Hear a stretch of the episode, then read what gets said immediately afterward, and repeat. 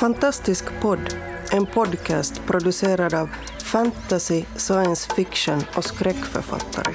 På svenska, i Sverige och Finland. Vi snackar skriva, böcker, våndor och vändor i våra och andras världar.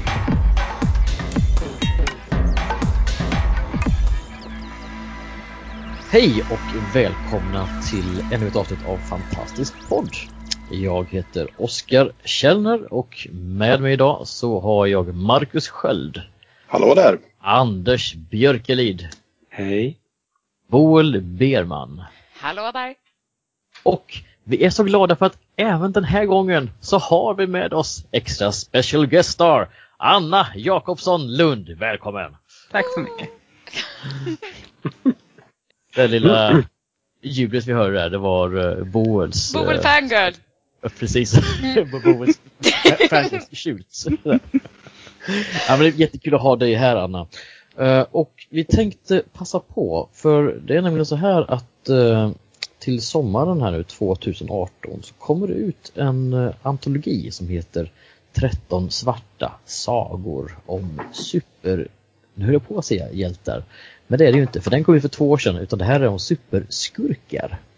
Det är skurkarnas Och, tur nu. Ja, det är skurkarnas tur nu och det är ju så att eh, både jag och Marcus och Anna och Boel har med eh, var sin novell i den här. Jag tycker lite synd om det Anders. Ja, det är bittert att stå utanför. Det är sånt som skapar superskurkar. Åh, ska du go rogue? ni Nu ska du ju bli bara värsta liksom- skurken. Jag ska skapa en egen podd. Och ta över världen. En superpodd som kommer att ta En över världen. superpodd. Precis, exakt. Kommer att vär- värva alla andra medlemmar i Fantastisk podd utan att de märker det. Alla som inte fick vara med och skriva om superskurkar Ja. kommer nu ansluta sig till eh, superpodden. Ja. Ja, det kommer. Jag Någon jag- kommer att jag klarar- regga superpodd.se direkt efter det här avsnittet. Ja, ja, just det. Just det. Ja. Jag är ute på nätet nu. Jag ska se om den är ledig. Ja, det är bra. Men Anna, eftersom du är vår gäst så slänger jag första frågan på dig här. Ja. Ja, ja det är bra. Det skitbra. ja, men det här med superhjältar och superskurkar, det har ju varit ett fenomen här nu under ganska många år med eh, stora filmsatsningar från Marvel och även från DC, även om kanske inte har lyckats komma upp på samma kvalitetsnivå som Marvel. Ehm, så, så är det ändå någonting som har hänt i eh, superhjältesfären det senaste decenniet. Eh, hur, hur känner du Anna? Vad, vad tänker du? Vad, vad, vad, är det med superhjältehistorier som egentligen, superskurkar också i det här fallet då, som, varför är de så poppis? Vad är det som berör oss med dem?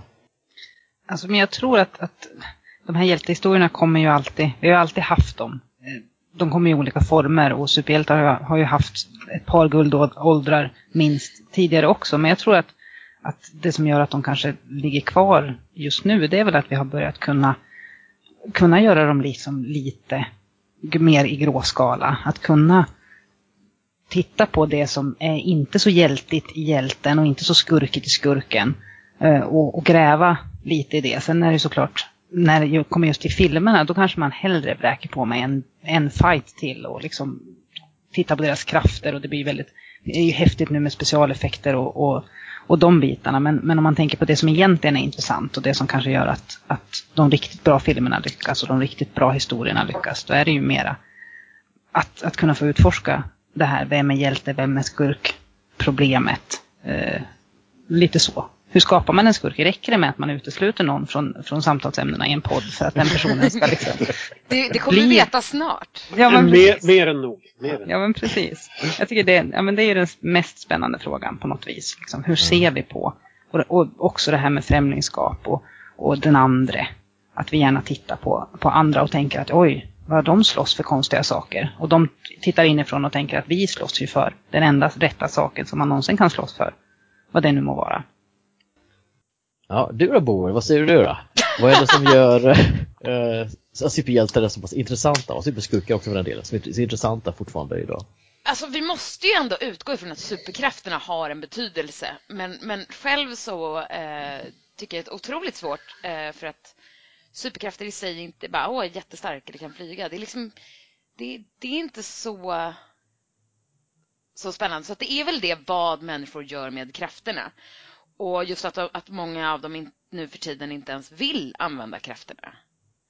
Eh, Mm. Så det är väl det som Anna var inne på, just det att, att det är mycket som har hänt. Stereotyperna har liksom luckrats upp.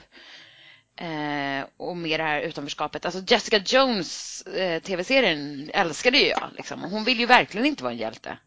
Ja, det var bra faktiskt. Det var riktigt, riktigt bra. Antihjälte. Mm. Ja, fast i slutändan så räddar hon ju världen, eller vad man ska säga. Så att, ehm, Ja, eller Ja, gör det- det? Alltså, du kanske inte ska snöa in just på Jessica Jones för Men, men eh, jag, jag upplevde hela, hela den konflikten där att det handlar ju inte om rädda universum. Det handlar ju, det var ju en väldigt personlig konflikt mellan henne och uh, bad guyen.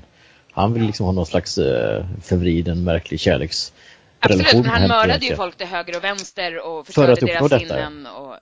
Visst. Liksom. Så att Men- alltså, men- han men- var ju det var ju- verkligen en superskurk. Eh, Mm. Men hans agenda var, var ju eh, ganska Ett mysigt personlig. hemmaliv Ja, han ville ju bara ett enkelt mysigt hemmaliv. Precis. Ja. Jag tycker han var väldigt intressant som super, superskurk just på grund av det. Att han hade liksom, det är inte den här mm, megalomaniac som vill ta över världen. Liksom. Eller, alltså, jag ska spränga USA eller vad det nu är för någonting. Utan han är väldigt, han vill bara softa liksom. Och sen så var han bekväm för att han hade en massa, ja men precis, han hade, han hade liksom krafter som gjorde att han kunde liksom ha ett väldigt behagligt liv och han var rätt nöjd med det. Sen så att han körde över alla människor som han stötte på var ju det var det som gjorde honom ond. Alltså liksom. hade han bara varit nöjd med att ha en trevlig tillvaro hade han ju inte varit, blivit en superskurk. Då hade han ju bara varit Nej. en, ja inte superhjälte heller, bara vad kallar man det då? En superperson. Men, eh, ja. Förstärkt människa. Eller något. Enhanced human. I originalet är han lila. Ja, just det. Just det. The Purple Man. Just det. Eh, men, Kan jag ju kanske förstå varför de tog bort det. Ja, verkligen. Det- Hans kostym är inte vacker, om vi ska stå på det. Men jag tänkte att, att eller det ja, fast då har vi den blåa nakne mannen. Eh, ni vet. Okej. nu. Vi- Manhattan. Dr. Manhattan. Ja. Ja. Fast han Ja. kan jag faktiskt ändå förstå varför han är både bl- blå och naken. Han har ju liksom transcenderat bortom allt sånt där. Han bryr Alltså sig jag inte. klagar inte på att han är blå naken, men, men, men, men, men liksom eh, jag hade lite svårt att köpa det i filmen. Så här, hela den, alltså vissa new age, alltså jag tycker det är en jättebra film, men lite new age framtoning. Ja, jag har jag har inte läst filmen. comics liksom. Har du inte läst den? Nej. Oj. Ja, okej, Ja, då, då kan jag förstå går. att du accepterar filmen. Den har jag svårt att acceptera. Nu ska vi kanske inte gå in på det. Nej. Men, men, tar ju i och för sig upp det där med, med den, den, den är ju liksom precis det som Anna säger, det är väl det där det verkligen startar med gråzonen mellan hjälte och, och skurk. Där superskurken och superhjälten är precis samma person. mm. Watchmen pratar vi nu alltså om, förlåt om det var oklart. För det satte ju igång en trend där på 80-talet av, av de riktiga gråzonerna. mm. Ja. Jag vet inte om, ja, Men alltså, det är något som jag har tänkt på som jag tycker är intressant, är just att, att de, även om de inte är samma person, alltså det är ju ett, det är en bra lösning, men just det här att de har ofta, alltså en superhjälte och en superskurk, alltså som har en, där det finns liksom en hjälte och en nemesis på något vis, de har ju ofta lite grann samma energi.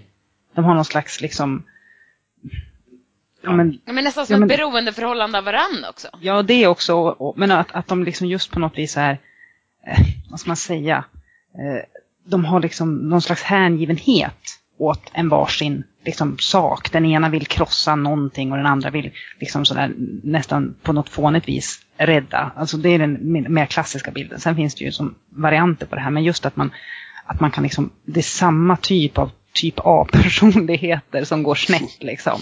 Den ena liksom har världsräddarkomplex och den andra har världsförstörarkomplex.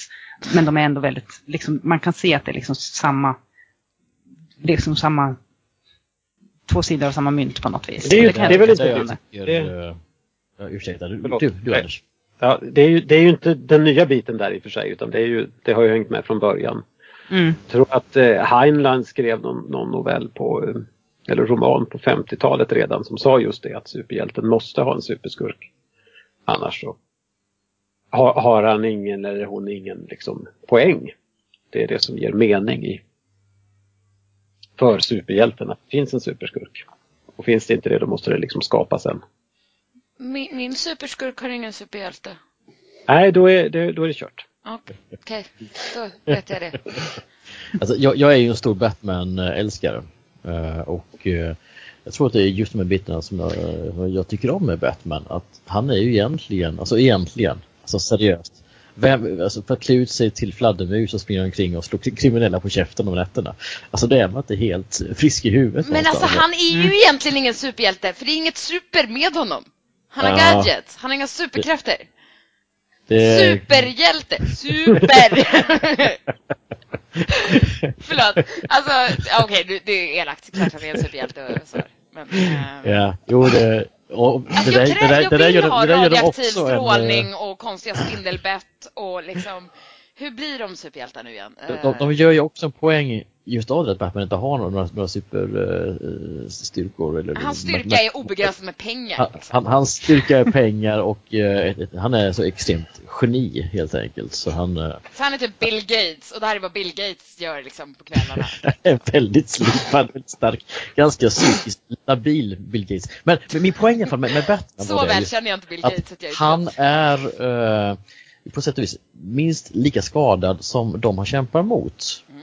Det är bara det att hans trauma har liksom tagit sig riktning på ett helt annat sätt. Mm. Och det finner jag fascinerande. Eller så är det bara hans aggressionsterapi. Liksom. Ja, absolut. Hela Det är som talar för det. Verkligen. Och där finns det väl en, en tradition. Jag är, jag är lite för dåligt bevandrad i liksom klassiska comics, men finns det inte en tradition av att, att man har någon slags den här tematiska, att samma typ av, av händelse skapar både superhjälten och superskurken? Ja. Eh, att man tänker radioaktiv strålning så kan det liksom, Ja, men Ja. Det, och det är ofta förlora närstående eller liksom Alltså hämndgrejen finns ju också hos många väl? mm, Båda Jo, men sidor. det, har, det håller jag med om. Det, är ju, det, det hade kunnat gå åt, åt ändra hållet och det är kanske det som, som är eh, skiljelinjen mellan hjältar och skurkar då. På mm. ett sätt. Vad man väljer att göra. Med stor, stora krafter kommer stort ansvar och så vidare. Och med små krafter kommer små ansvar som i Ant-Man eller vad det är. Nej, men, och, och där finns också då en ganska intressant dynamik mellan Batman och eh, Stålis. För Stålmannen, han har ju så stora krafter att han är ju i princip, han är en gud i princip. Men han är ju då vuxit upp eh, ute på en eh, ranch någonstans ute i eh, I Kansas. Kansas med Oj, hel traktet. ylla amerikanska hel y- y- ylla, ylla amerikanska föräldrar och vuxit upp med ett helylle samvete och är verkligen då den här stora världsförbättraren. Eh, Och den här pojkscouts-attityden går ju hela tiden i clinch då med, med Batmans mycket mörkare, mycket mer cyniska attityd gentemot eh, världen, livet och allting. Och det är Men- faktiskt en dynamik som jag tycker är ganska in- intressant att se för de, de, de, de drar inte alltid jämnt. Nej, fast alltså så här, Stålmannen, jag hade ju extremt svårt för Stålis. Alltså, för att det, han oövervinnlig och jättetråkig och liksom i rättskaffen så hela. Men sen så, om man tänker på det faktum att han är en utomjording, han är inte mänsklig. Alltså, hur ser hans framtid ut? Kommer, all, kommer han leva för evigt? Kommer alla han älskar att dö? Alltså, alltså hela hans, att han aldrig kommer vara en människa. Alltså det där, lätt att det borde komma liksom en mer, mer utforskande av den sidan. Det gör det också. det. Det, det gjorts ganska mycket sånt och det är det som är de intressanta Storman-historierna därför att det, det är intressant att se, det är inte intressant att se honom slåss med något stort monster. Nej. Senaste filmen. Okej, någon tycker att det är Eh, jätteintressant det, det, det se är totalt ointressant. Utan vad som är intressant är här, eh, hur kan man såra mannen som är osårbar? Och då är det ju de här frågorna. Eh, vad händer när alla omkring honom dör? Eh, och, han, och han är maktlös att förhindra det. Vad, vad händer eh, när när han trots, trots sina krafter eh, inte förmår att eh, att rädda alla helt enkelt. För, för han lägger ju det oket på, på sig själv som den halvgud som han är. Eh, vad, vad händer när han inte når upp till, till sina egna krav? Eh, Jag har skrivit en liten novell om Stålmannen en gång. Där det? bara är ångest. Jag vet inte om Skrivövning ni... var det. Eh, det, det, det finns en jätteintressant tycker jag, det finns, de, de har ju ett antal olika sådana här Earth 1, 2, 3, 4, 5, 6 massa olika dimensioner i DC-universumet. Och i en av dem, tycker jag var ganska intressant, då får man träffa en gammal Stålman som är trött och lite bitter och har dragit, dragit sig tillbaka från, eh, från livet. Uh, han, uh, han, är, han, odlar, han, han odlar mat på sin bondgård. uh, och, för det kommer nya generationer av superhjältar. Men eh, problemet här och hans stora sorg är då att de här nya generationerna lyssnar helt enkelt inte till eh, de gamla hjältarnas förmaningar och deras vad säger, moraliska kodex. De här nya, de dödar lite åt höger och vänster. Ehm, och till slut så blir Stålis så trött på det att han uh, drar ihop ett gäng ur det gamla gardet och försöker gå ut och röja upp. liksom, vilket, vilket inte går så bra för, för till, till slut blir han så desperat att han börjar sätta super, de här unga superhjältarna liksom i fängelse i ett slags gulag och sen balkar ut för. Uh, det tycker jag är intressant. Jag tänkte precis säga att, att oavsett, alltså precis som med allt annat så är det ju, hade det varit intressantare med mer åldrade superhjältar och superskurkar. Vi har ju övertaget liksom alldeles för unga huvudkaraktärer, säger jag som skriver om unga. Eh, men, men liksom, det skrivs ju för lite om, om personer som har uppnått en, en ålder där de faktiskt har börjat tänkt på saker. Och inte bara liksom slår sönder allting på vägen. Och där tänker jag att det kanske finns ännu mer att hämta. Eh, Samtidigt kanske man inte orkar vara superhjälte liksom så himla länge. Alltså korta karriärer. Man kanske det kan vara ett ganska slitigt jobb liksom. Uh, Nej, och, och åter där, jag måste bara tyvärr gå tillbaka till Batman igen. Alltså, det, det, det finns ju då alltså, The Dark Knight Returns från 1987 av uh, Miller. Frank Miller. Och man kan tycka vad man vill om Miller. Uh, men just den är ju så fruktansvärt bra. Med just en pensionerad Batman som går tillbaka in liksom i, i superhjältelivet mm. långt efter att han borde ha gått i pension. Det har man ju också i, i eh, de här Avengers-filmerna. Framförallt Tony Starks utveckling från att vara en miljardär playboy som säljer vapen till att han börjar få något slags, ta ett ansvar och eh, kommer i, i clinch med Captain America på grund av att han tolkar saker på olika sätt. Det är också ett, ett exempel på, på superhjältar som, som växer upp. Och även där har man ju lånat en, en hel del från olika stories, alltså från serietidningarna. För att sätta ihop den storylinen. Är det så att eh, superskurkarna är så eh, bleka så att vi glömmer dem? Hela tiden. Nej, men alltså mina favorit... Det lyser över i de här hjältarna hela tiden. Nej, men mi, mitt problem med superskurkar är väl kanske lite mitt problem med att kalla Batman för superhjälte. Alltså, de, de bästa skurkarna är liksom ofta inte super. Alltså, Lex Som Luthor Joker. är mycket mer spännande än Stålmannen liksom. Ja. Men han har ju inga superkrafter. Nej, inte Jokern heller. Sen, han är bara men, kaos. Men, alltså, okej, okay, konstig jämförelse, men alla Bondskurkar som är sådär, ha, ha, ha, alltså, antingen om de vill rädda världen eller förstöra världen eller allting, de är ju ofta fantastiska, men de, de är ju fortfarande bara vanliga människor med obegränsat pengar. De är typ Batman goes bad, liksom. Men är inte problemet också med många av de här superskurkarna, vi pratade om, om troper i förra avsnittet, eh, just det här att nästan alla superskurkar har alldeles för komplicerade planer på hur de ska ta över eller förstöra världen. Alltså, kolla Avengers, den här uh, Age of Ultron. Vad var hans plan?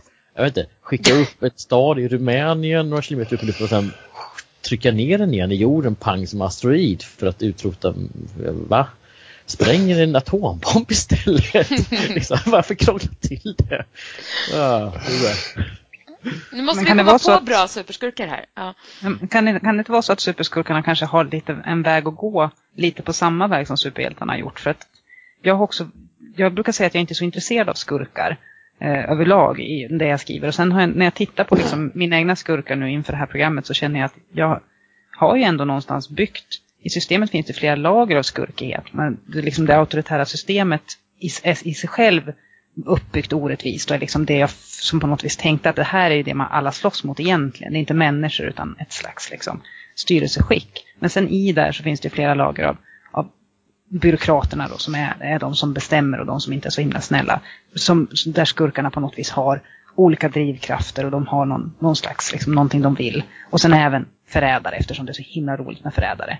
Speciellt kanske, mm. speciellt kanske sådana judasförrädare. Jag vill att den här förändringen ska ske, ska ske fortare. Det här måste gå, Det, är, det här är Eller fel långsammare. väg. Ja, Ja, Nej, men, precis. Man, man offrar någon på vägen för att den här, det här ni håller på med är Ja, inte men rätt. då är frågan, är det superskurkar då? Alltså jag är ju helt inne på, på alltså det är ju det är mina favoriter också. De som vill rädda mänskligheten från sig själva eller vill ge tillbaka jorden till naturen och djuren. Eller, alltså de som menar väl på något konstigt Mm. snedvridet sätt.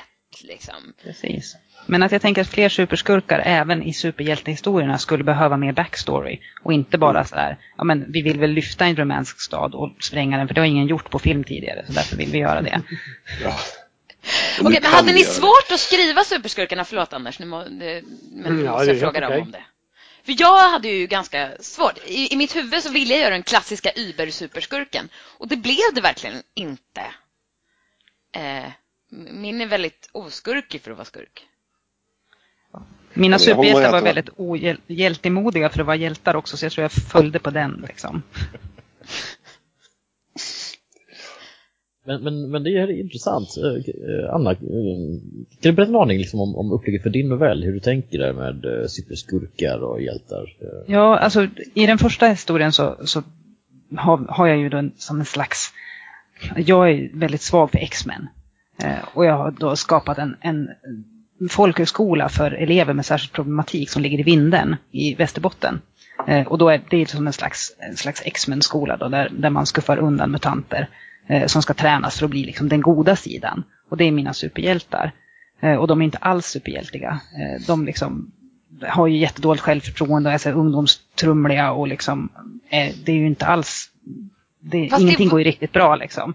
Men sen, på, på liksom, sen har jag ju fuskat med superskurkarna och liksom visar den andra sidan av den här konflikten. Och de är minsann precis lika mänskliga och, och stumlar runt och, och sviker varann. Och bara de tycker bara något annat. Det är liksom bara två sidor av, av en konflikt som känns ganska konstruerad. Varför slåss vi mot varann?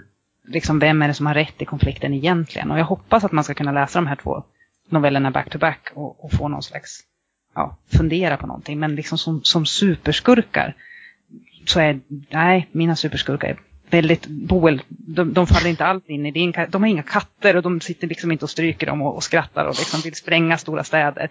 Och det hade ju varit roligt, men jag tror inte att det riktigt hade passat mig. Nej, men alltså, men det där är, det där är klurigt. För att, alltså, och jag, jag kommer säkert absolut att, att eh, tycka om novellen och få läsa båda sidorna.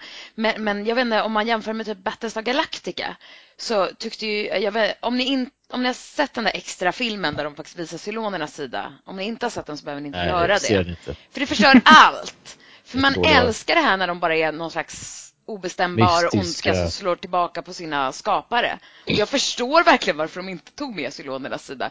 För att då hade hela, hela Battlestar Galactica blivit liksom en ganska så här menlös historia tror jag. Fast det beror ju helt och hållet på hur man hanterar det.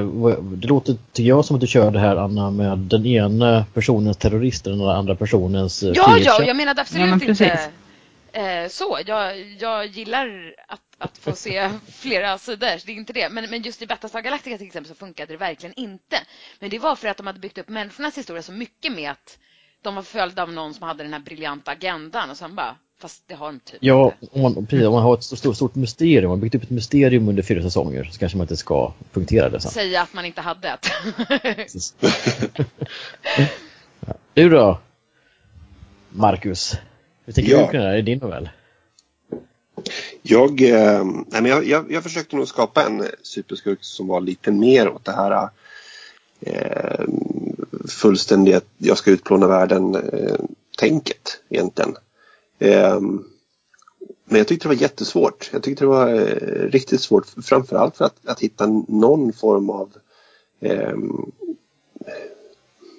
vettig kan man inte riktigt säga men, men åtminstone rimlig anledning till varför han vill förstöra världen och berätta historien ur hans perspektiv. Eh,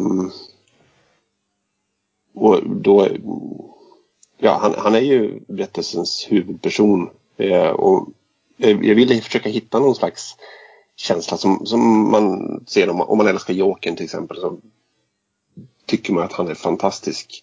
Eh, trots att han är ond. Eh, och och jag säger inte att jag har lyckats med det men jag, jag, det var det som var ambitionen i alla fall. Att man skulle någonstans ha en, en känsla för, för den här personen som trots att han, han vill göra fruktansvärda saker. Um, så att jag tyckte det var väldigt svårt och jag, jag, jag vet att det är flera av er som, som spelade på det här liksom med, med vem är ond och vem är god och så där vidare. Och det kanske jag till viss del gör. Man måste ju ändå försöka hitta vad, vad är den här personens motivation. Liksom, det behöver vara rätt så tydligt. Mm. Mm, men har, fick, han, fick han någon, eller fick din, din skurk en hjälte också slåss mot? Eller står han liksom själv ja. i? Jag, eh, den här eh, novellen är egentligen en eh, prequel till, till min novell från, från super, Superhjältarna. Mm.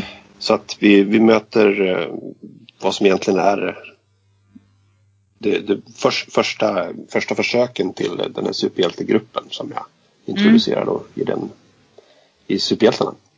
Last Line som de heter. Um, och det är eh, de som uh, försöker stoppa den här skurken.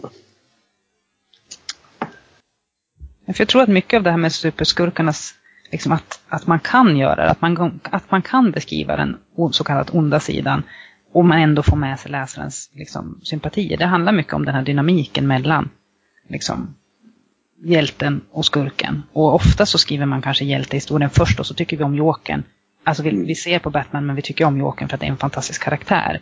Men, ja. men är det några av er som är liksom förtjusta i den här typen av berättelser där man liksom följer en, en skurk som är ond på riktigt? Där man liksom, ja men som det kanske kan vara i vissa deckare, att man ska liksom ja, man, man följer liksom mördaren bara för att. Liksom. det är ju väldigt svårt att göra det även där upplever jag. American Psycho är väl liksom den, den eh, som jag först tänker på där, där huvudpersonen alltigenom är ond. Men jag vet inte om man hejar så mycket på honom. Nej, det är bara fascinerande liksom på något vis. Eller, om, ja, nej, för jag har väldigt svårt för, jag blir liksom inte riktigt intresserad. Det händer mm. någon gång det finns en, en, amerikansk författare som har skrivit en bok om två killar som, som utforskar odödligheten. Det här var innan mm. de här filmerna kom. Det kom ju några sådana nyss. När man på gränsen till odödlighet, sen är man, när man är precis på väg att dö så kan man komma tillbaka och då har man fått superkrafter så de blir superhjältar och så blir de, då bråkar de också med varandra. Men den är så skickligt skriven så jag tror inte att jag hade varit intresserad av att läsa den i en helt vanlig historia. Nu är den skriven med liksom tidsklipp och noir-känsla och liksom boken är så jävla snygg. Liksom, mm. i, i, sin ut, i sitt utförande. Men liksom Hand, bara... Hantverket som lockar. Ja, precis. Snarare än, snarare än liksom idén om att de här två killarna liksom får superkrafter som de inte kan hantera och så blir de skurkar. Liksom. Andra exempel som jag kommer att tänka på det är ju böckerna om Dexter, eller serien Dexter också. Mm. Alltså det roliga är att jag tänkte också på Dexter, men alltså han, jag, han är ju en, han är ju en seriemördare som mördar andra seriemördare. Så att, alltså, på något förvrängt sätt så är han ju en superhjälte då. Ja, jo precis. Även om han råkar kanske få en kick av det. Men det får ju Batman också. ja. att... Det här privata kriget som du för mot Batman. ja, men det...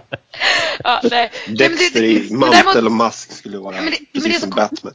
Men det är så konstigt för det blev något annat som spökade nu. För alltså, jag älskade ju liksom X-Men eh, och Marvels och allting när jag, när jag var liten. Eh, men bland de starkaste scenerna, ett minne liksom, som jag minns, är ju liksom när Storm förlorar sina krafter. Ja. Eh, och det är så bisarrt att det är liksom ett av mina starkaste barndomsminnen av superhjältar är när min favoritsuperhjälte inte är en superhjälte. Det är något så märkligt men just den förlusten känns så otroligt stor. Att man har haft ja. alla de där krafterna och sen står utan dem. Liksom. Eh, jag vet inte vad jag är på väg med det här. Jag bara fick den här sjukt jo, men det är väl det att att, att det var en väldigt traumatisk händelse för henne. Och, det, eh, och för oss läsare. Ja, mm. precis. Ja, men det, det, det, det emotionellt så måste det ha gett eko. Mm. Ja. Någonting som man kände igen sig i. Det, det, är, det, det är fantastiskt när man kan åstadkomma det.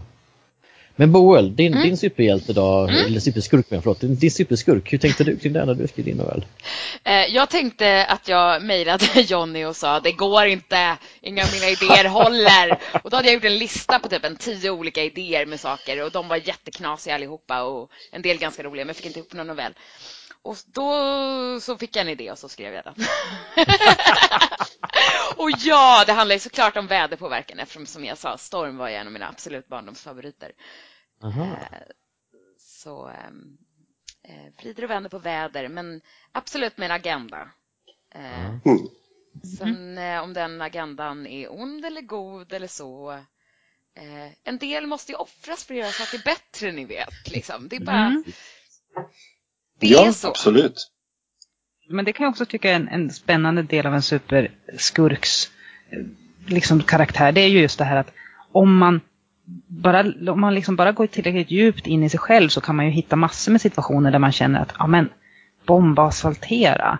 Det, liksom, alltså, man, man har en in, det finns ju en inre aggression där om, vi bara, om, jag inte bara, om jag inte behövde vara moralisk så skulle jag kunna lösa det här på en gång.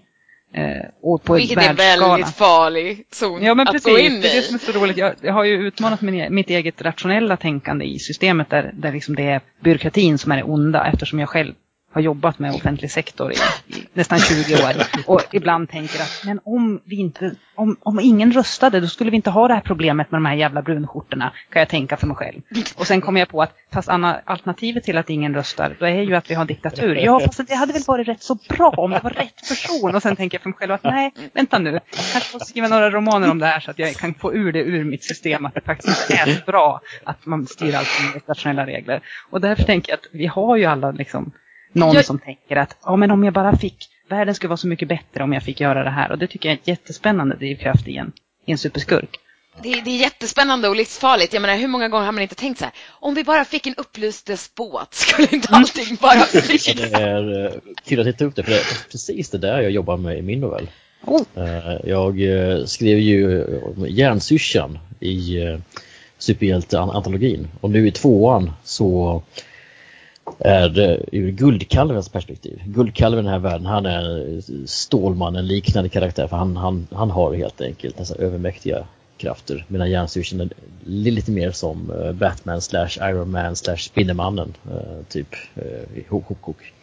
Men i alla fall för, för Eh, Jens Järnsyrsan har ju eh, en väldigt eh, fast moral där, precis som Batman, så han vill inte döda. Det är den gränsen han drar. Han kan göra nästan vad som helst annars, men han dödar inte folk. Medan Guldkalven då blir mer och mer frustrerad i den här nya novellen då. över rättssystemet som, som han upplever dess inkompetens. För hur många superskurkar har han inte stoppat? Hur många eh, galna mördarmaskiner har han inte, har han inte plockat liksom och stoppat in? Eh, och så kommer de här galningarna ut på gatan igen dagen efter. En himla slängdörr där inne känner. Kriminalvården funkar inte. Så han tänker, ja men jag måste göra någonting åt det, jag måste skydda folket. Hur gör jag det? Ja, då har vi hela den här uh, upplysta despotbiten.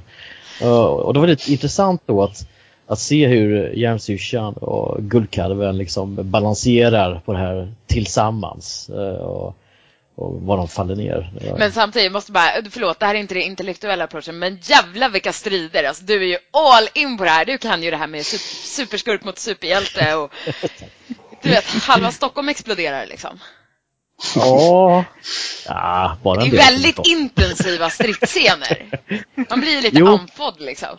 Ja, men jag, jag, jag försöker eh, varva de filosofiska diskussionerna med uh, fet action. Mm. Det är väl lite grann... Ja, Men det är väl det som superhjältehistorier ofta och superskurkhistorier har. Liksom. ja, jo men det är ju det. Men jag menar, jag jag är bara lite impad av allt adrenalin som pumpade igenom den novellen. Ja, tack så mycket. Tack så mycket. Jag sitter här och uh, rodnar. Så, Förtjusad för att ni inte kan se det. Jag, alltså fortfarande så kan min hjärna inte komma på riktigt superskurkar. Alltså sådär, bra superskurkar som man har läst. Som verkligen har superkrafter. Ja. Men alltså Mm, Magneto är ju till exempel fantastisk. Ja, Men jag vet bara inte om jag definierar någon som en superskurk fast han är en superskurk för att han också... Det är han ju. för att han, men han gör ju också... bara Alltså- för att han är en, en, en superskurk man har empati för innebär ju inte att han inte är superskurk. Ja, men då kanske Alla Magneto superskurkar var är min favorit. För att vara så här troper igen så är det en av de vanligaste troperna att alla superskurkar har någon reformperiod. Där de, deras motiv går ihop med hjältarnas. Så att någon Precis. ren, ren, renlärig finns väl inte. Ja. Ger de bara ett, ett större hot så måste de ju göra någonting. Det, måste ju, det går ju inte rädda, man måste ju rädda världen så man kan få förstöra den. Ingen annan ska få förstöra världen. Men, men alltså just Professor X och Magneto, deras relation tycker jag är väldigt intressant. Framförallt från de nyare filmerna. Ja, för de är De är unga och liksom... Ja, ja, visst. Nej, men de har ju bara valt olika vägar helt enkelt. Ja, det är ju ett Ja, väldigt spännande försöker- sätt att liksom Ja, och, och det är egentligen bara grundat på, på människosyn. Det är att Mm. Professor X har hopp om mänskligheten medan eh, Magneto är betydligt mer cynisk. Och det kan man förstå som han sattes i koncentrationsläger som barn. Mm. Ja. Annars, annars är de ju liksom, annars vill de egentligen samma sak. Men de har ganska olika vägar dit. Helt plötsligt känns det nästan så lite som politik. Alltså, och nu, nu pratar jag inte brunskjortor utan jag pratar liksom bara alltså, diskussioner man har haft mm, politiska där det just är så här någonstans att de flesta grundläggande sakerna så vill man samma saker. Alltså, man vill minska arbetslösheten, man vill att alla ska få välja fritt vad de vill göra, alltså och så vidare. Men, men att man har väldigt olika syn på hur man når de målen. Liksom. Ja, Mm. Visst. Olika vägar på vad man tror är bäst. Och samma sak faktiskt med, eh, jag kanske inte pratat så mycket om den, men eh, alltså Marvels Civil War tycker jag var väldigt lyckad på ju- just den punkten där eh, konflikten faktiskt bestod i ett politiskt ställningstagande. Ska vi ha en, eh, en F, ett FN-organ som eh, överser och kan lägga veto på våra superhjälteinsatser? Eller ska superhjältarna vara fria att ingripa där de tycker att det är eh, rätt att ingripa oberoende av polit- politisk korrekthet? Mm, det- absolut, jag håller helt med dig. Jätteintressant frågeställning. Just också det här att, att det pitchar liksom gamla vänner mot varandra tycker jag är väldigt gripande i den filmen. Hur eh, Captain America och Iron Man liksom eh, verkligen försökte nå fram till varandra. Mm. Men de kunde bara inte svika sina egna ideal. Otroligt väl underbyggt också med, i, i, tillsammans med deras respektive bakgrundshistorier med Jo men precis. ehm, Captain America som är, är egentligen skapad för att ehm, slåss mot den större ondskan oavsett vad den må vara. Liksom. Han ska vill inte beskydda sättas- Amerika, vilken Captain America. Ja, ja visst, det, är- så, så är det ju. Och, och Tony med, med sin bakgrund inom vapenindustrin, liksom, han ser vad liksom, okontrollerad makt faktiskt kan göra för någonting. Eh, Så tycker jag att det, nej men jag håller helt och hållet med dig. Det är en väldigt smart eh, konstruktion av storyn där. Den finns faktiskt på Netflix. Det är bara Mm. att titta. Jag tror jag har den på min lista. Men jag tror att jag Ja. trodde att jag hade sett den, men när du beskrev den så tror jag inte att jag har sett den. Ja men gör det. Den, eh, Alltså. det var faktiskt bra. Och, och superskurken där är också är ingen superskurk utan bara en riktigt, jag ska inte spoila för mycket Nej, men, eh, för mycket. men smart. Han, han, ja, han kopplar och den, hans plott tycker jag inte är så där över över eh, konstruerad. Utan eh, han, han låter helt enkelt bara vissa saker som redan finns komma till sin logiska slutsats. Mm. Pusha på det lite, lite ytterligare. Och det är det jag tänkte på också med, med liksom va- varför superhjältar har blivit så populära. Liksom, för rent tekniskt så tror jag att det beror på att vi kan göra filmerna. Ja. Vi kan visa de här krafterna. Vi kan visa folk som flyger och hej och hå. Ja. Men anledningen att de är så framgångsrika efter det, det är för att det är väldigt, väldigt bra manus ofta tycker jag. Det, det är smarta, genomtänkta historier som är liksom Kanske inte alltid, men, Inte men alls, det varierar men det finns, Ja, det finns definitivt. men eh, mer ofta än vad man kanske tror. Eh, det är lätt att avfärda dem som bara enkla actionfilmer men det, jag, jag tycker i alla fall att det är rätt smarta historier i, i, i grunden. Sen är det också det här att man har en, att man har en kanon. Jag är, ju- Just nu läser jag ingenting annat än Harry Potter fanfic för att jag orkar inte läsa något annat. Så att jag är liksom helt nere i något träsk som jag är typ lätt 25 år för gammal för att vara i. Men, men Nej, nej. Jag, jag gillar det här att, att liksom röra mig i ett, ett känt universum men med liksom alternativa. Och det, där är ju superhjältar och superskurkar i de här olika universumen. Vi vet ju, alltså första gången Captain America och, och eh, Tony Stark kommer in i ett rum så har vi ju i, i den filmen så har vi deras bakgrunder. Därför kan man ju göra mycket mer på den här en och en halv timme man har på sig kan man göra mycket mer för att man kan med mindre medel man kan gestalta fler saker istället för att de hela tiden måste proklamera allting för att, det är liksom, för att den amerikanska publiken ska förstå vad de håller på med. Och det gör ju också att det blir liksom, jag tror att det, det bygg- underbygger att det ska, bygger under att det ska bli bra manus som du säger Marcus. Jag tror det är Mm. helt klart. Hörni, oj! Oj! Klockan börjar gå. Det är snart dags för oss att eh, avsluta det här avsnittet. Tjus! Okej, men eh, ska vi, ska vi ha en snabb omröstning? Antingen favoritskurk eller favorithjälte eller, eller vilken superkraft ni skulle ha kanske? Vilken Ja, väljer ni? superkraft kanske va? Åh, shit. Vem vill börja? Jag, jag kan börja, för jag Ja. vet. Jag, jag vet att sedan jag var barn. Jag vill kunna flyga. Jag vill ställa någon upp och flyga som Stålmannen över himlen. Alltså, fatta. I, inte bara det, att det vore underbart att bara få komma upp och flyga omkring som fåglarna och se hela världen. Tänk vad smidigt det skulle vara på morgonen när jag ska till jobbet och motorvägen knökar. Ja, Det, det är Du kommer bara få en massa drönare i ryggen och så kommer det vara svinkallt. Ska du ha någon slags flygdräkt då som ja, man dykerdräkt får eller? kanske i värsta fall ta någon typ av motor, eh, eh, läderställ va? Det kanske blir bra med lite isolerande lager. Nej, men sådär, så, som sådär, fly, flygglasögon, sådär, andra världs, för, första världskriget eh, glasögon, goggles, det blir ju coolt. Kan jag kalla Ja, mig, alltså, kan det jag kalla mig verkar för att Man. kunna flyga. Ja, jag skulle vilja kunna teleportera mig. Ja, den är Det, bra. vore, alltså, den är så, det är så otroligt skönt liksom, när man ska iväg till jobbet eller man ska... Men kan vi Iväg. sluta? Det alla superkrafter bara Ja. till, jobbet. Enda problemet är att alltså, jag måste ju ha, det måste finnas någon slags uppvägande grej att man typ bränner kalorier när man använder kraften. någonting. För annars så skulle jag se ut som ett blob efter typ två veckor. Ja, men det är jobbigt att teleportera, Marcus. Det, det, det är liksom, Ja, man får ju det hoppas måste ju det. vara jättejobbigt. Du Bara en tror fråga då, på jobbet. Eh, Hur ser du till att du inte råkar teleportera in typ i ett skrivbord eller en annan människa? Sån där. Har liksom en egen här klassisk telefonkiosk, eller Stålmannen där då. Så liksom, det, där är det alltid tomt. Dit in kan jag teleportera. Liksom. Nej, men det får ju vara en, en, en, en power stunt så att man verkligen kan man teleporterar sig in och så märker man shit, det håller på att materialiseras i någonting här så då får man göra en power stunt. Rulla tärningarna och liksom se till att man hamnar två meter bredvid eller någonting. Ja, okej. Låter säkert. Precis som Ingen har sagt att det ska vara riskfritt. det är, så blir man inte en hjälte. Alltså, ingen kommer ihåg en fegis och allt det där. Ja. Precis. Anders? Måste jag ha en superkraft också? Du ska skulle vilja. Du ska bli superskurk! Jag Hur ska du en bli superskurk, superskurk jag ska- utan kraft?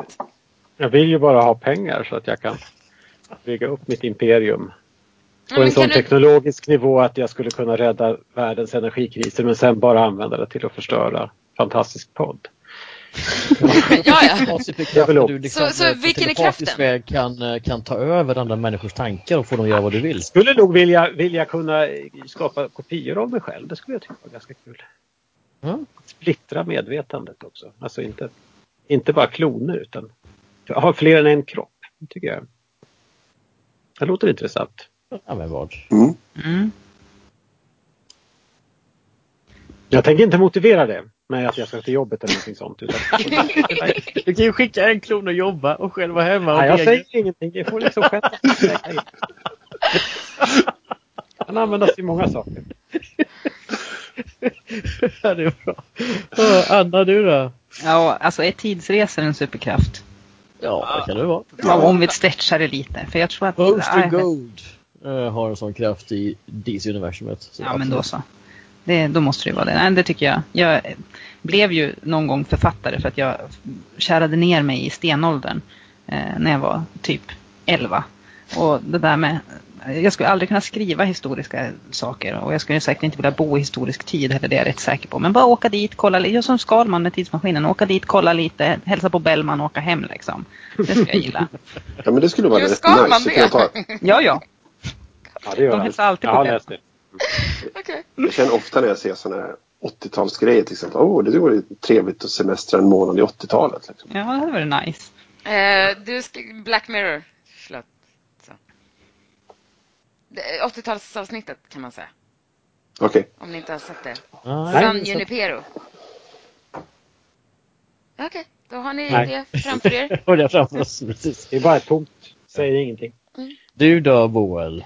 Nej, men alltså jag, eh, alltså jag älskar ju alla superkrafterna och jag skulle vilja ha alla. Men sen så har jag faktiskt skrivit, det finns dokumenterat att jag, eh, tyvärr finns det här dokumenterat att jag har ju skrivit en krönika där jag har avsagt mig alla superkrafter.